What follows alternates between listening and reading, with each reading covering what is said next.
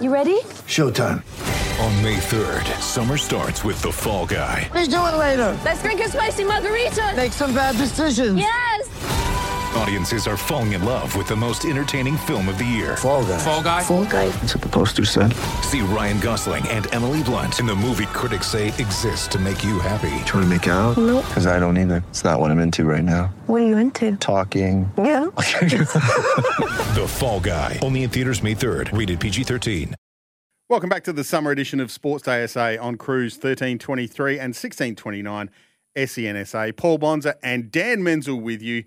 And Men's on the line. Our next guest uh, comes from the Port Adelaide Footy Club. He is a Brownlow medalist. He's a champion of the game, and he's brought to us by uh, Tyre Power. The big holiday sale is on now with 25% off selected Kumho passenger and SUV tyres. Sports Day SA.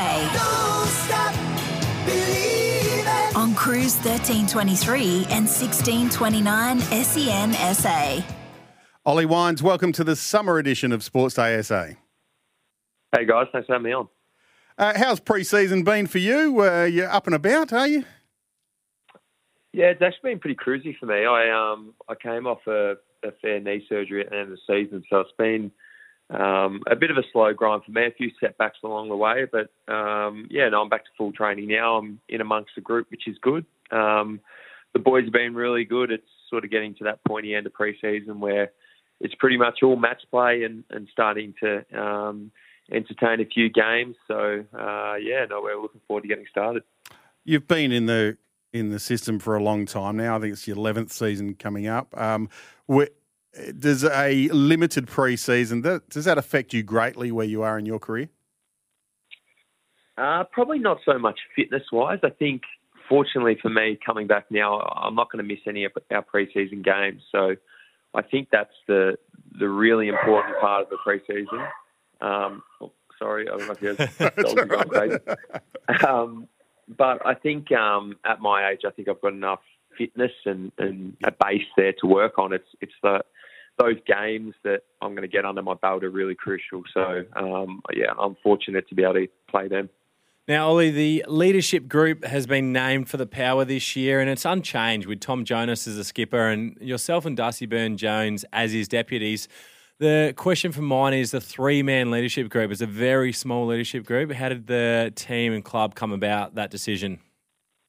Yeah, no, it is, and it's it's probably a little bit uncommon in the AFL these days. You sort of see seven, eight man leadership groups, and um, look, we justify amongst our playing group as we bring a lot of the young guys throughout the year. We've we've got a lot of emerging leaders that we try and um, bring in at times to expose them to um, the dealings of what goes on and with managing the playing group. So um, it's worked for us over the last three or four years. Myself, um, TJ leading us, and, and, Darcy there as well with us. So uh, I think at times when you have such a big leadership group, everything can be diluted a little bit. And when you think about it, if you've got eight in the team, you've almost got half the guys on the ground um, in that group. So um, we like to keep it pretty skinny, then bring guys through and, and improve their education in the area.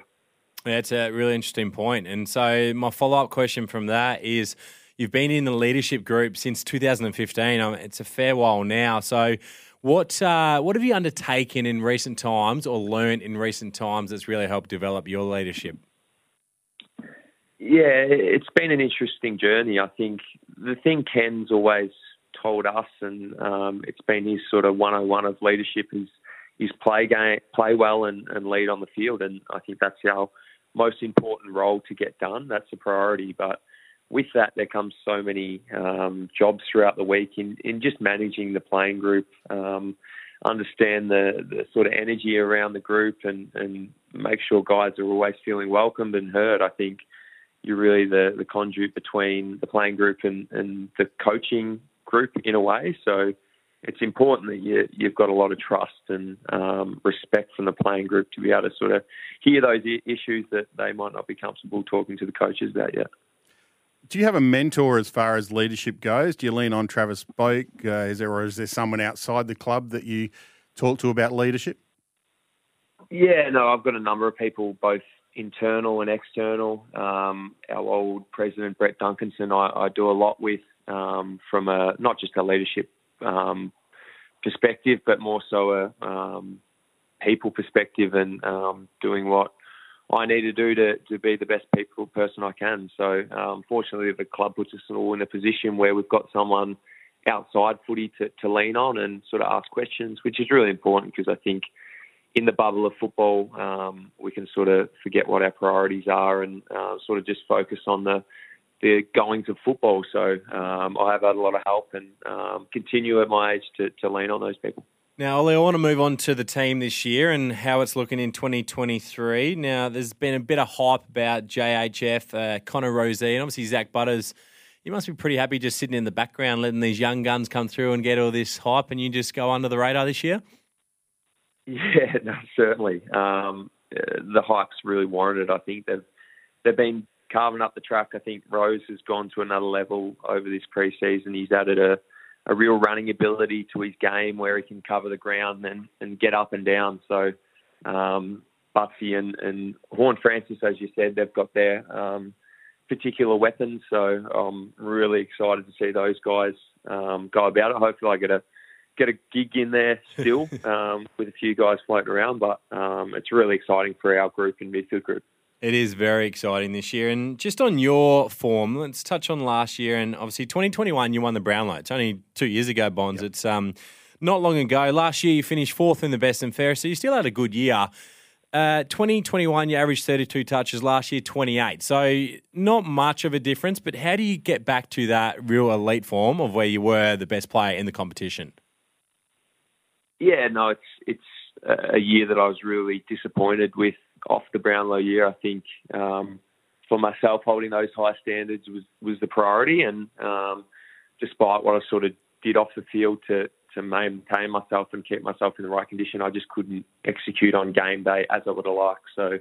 Um, it's a little bit about getting back to the basics for me of, of what makes me a good player and what my role is, which specifically revolves around stoppage and in, in contested situations. So um, I don't have to really worry about what happens outside outside those situations in terms of trying to do the flashy running plays. That's not in my DNA. So just getting back to what works for me and what brings my best footy out um, will be the priority. Men's mentioned a couple of players coming into the club. Ken has come out only a few days ago and said it's the strongest lineup he's had at the club. Would you agree with him? Yeah, I think so. Um, the interesting thing has been so many guys going into different positions and um, really, I guess, showing a different element to their game. I think we've had guys like Kane Farrell go to half back. He's really fit in there. Um, Lachie Jones has been playing a little bit in midfield. So guys who have got really um, talented physical makeups going to other parts of the ground and, and really showing them off. So um, yeah, no, it's going to be an exciting year. I think uh, the proof's in the pudding. Obviously, we've got to get out there and do it, but uh, we're really excited to to be where we are this time of year. So, can the Port supporters uh, expect some more flexibility through the group this year? Certainly, yeah, yeah. Um, I think that's a that's a great point. We've got guys all over the ground who are almost got a secondary role where they're going at the moment. So um, I think all those midfielders you spoke about before are really talented forward players, and, and as I said before, a few guys on the half back line can play on wing, and and vice versa. So there's a lot of versatility which I think you need in the modern day. You need to be able to move guys around the gra- uh, ground and to either get them going or, or sort of fix a hole. So um, I think that's one thing we've really worked on over the preseason. Now, Ollie, we've uh, touched off on a lot of those gun young mids coming through. I want to move to the forward line. I want to ask the question about Charlie Dixon. How is his uh, preseason been? He's obviously been a massive barometer for you guys in the past. So, how is he looking moving into 2023? Yeah, no, he certainly is the barometer. I think there wouldn't be a guy that says they don't walk taller behind Charlie. So, um, it's been good to see him just get through preseason. He had another interrupted one last year. He, he had surgery on his ankle, and I don't think he was back about until about mid-season. So um, he's such a, a, key player for us. He's um, sort of held that forward line together. He's, I think, as he's getting a bit older now, he's probably to the time where he's got some more key forwards around him in Todd Marshall and Jeremy Finlayson, Mitch Georgiades to sort of take the load off him a little bit. So um, hopefully those guys will, will might get the bigger key forwards, and um, he might get someone else. But uh, he's yeah he's flying at the moment, and um, he's uh, in for a big year, I think. Just want to ask you a little bit about uh, Francis Evans. Uh, tell us a little bit about he's going, and do you see him putting on the power jumper round one? Yeah, Frankie's been going really well. He's really impressed the playing group. He's worked hard. He's put his head down and, and really earned the respect. So um, he's going to be one of those players um, in the lineup, possibly for, for down the forward line. Um, we've got a lot of guys uh, putting their hand up for that role really well at the moment. We've got Junior Rioli come over and he's doing some really special things. So um, Frankie's yeah well in the mix for, for one of those spots. And Ollie, with obviously practice games coming up, whether it's called match simulation or uh, practice games, not really sure what uh, they call it these days, but uh, you're going to play and no limitations. Is that what we can expect? In terms of me, or yeah, in terms of you. Yeah, no, I'll be fine. So um, I'll be no limitations. Maybe a few minutes restrictions in our first game in Perth, which mate, I don't know. I don't know what they call it either. It's, it's not a game. it's like it's called a simulation or something. But I think um, I think the second game, the the official preseason game, is a, um, a official four quarter game. So um, we'll be yeah, hundred percent fit by then and and round go. So realistically, that that second game is when we would expect to pretty much see the power strongest lineup that it's going to look like in round one.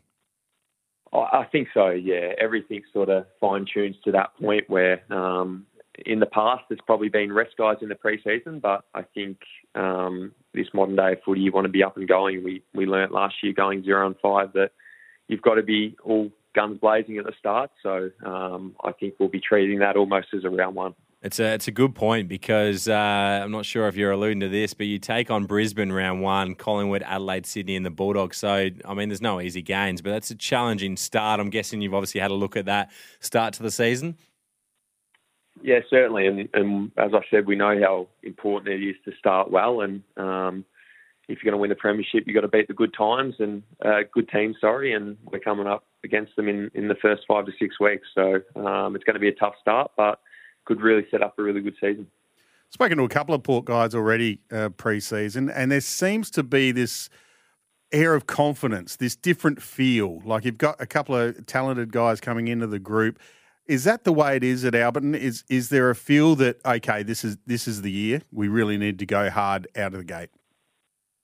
Yeah, I think so, and and we've learned. We've got so close, and, yeah. and then we've got so far away last year. So I think we know we've got to use the opportunities that we've got, and we as a playing group and as a club feel we've got a really good opportunity at the moment with this list and and the health we're in. So um, you lose the opportunity so quick, and it's so hard to earn that respect back. So um, we want to put our head down and, and work hard and go from the start. What about away from the club? How do you switch off? No water skiing pre-season? nah, not anymore. I sort of um, I put the boat away about December, so I've got a fair time if something did go wrong again. Um, play a bit of golf. Unfortunately, with, with this knee, I haven't been able to play too much as, as of late, but um, hopefully get back into it over the next few weeks. Wish you all the best, Ollie. It's uh, been a great chat, and uh, I'm sure the Power are going to have a very successful season. Thanks for joining us. No worries, guys. Thanks. Thanks, Ollie.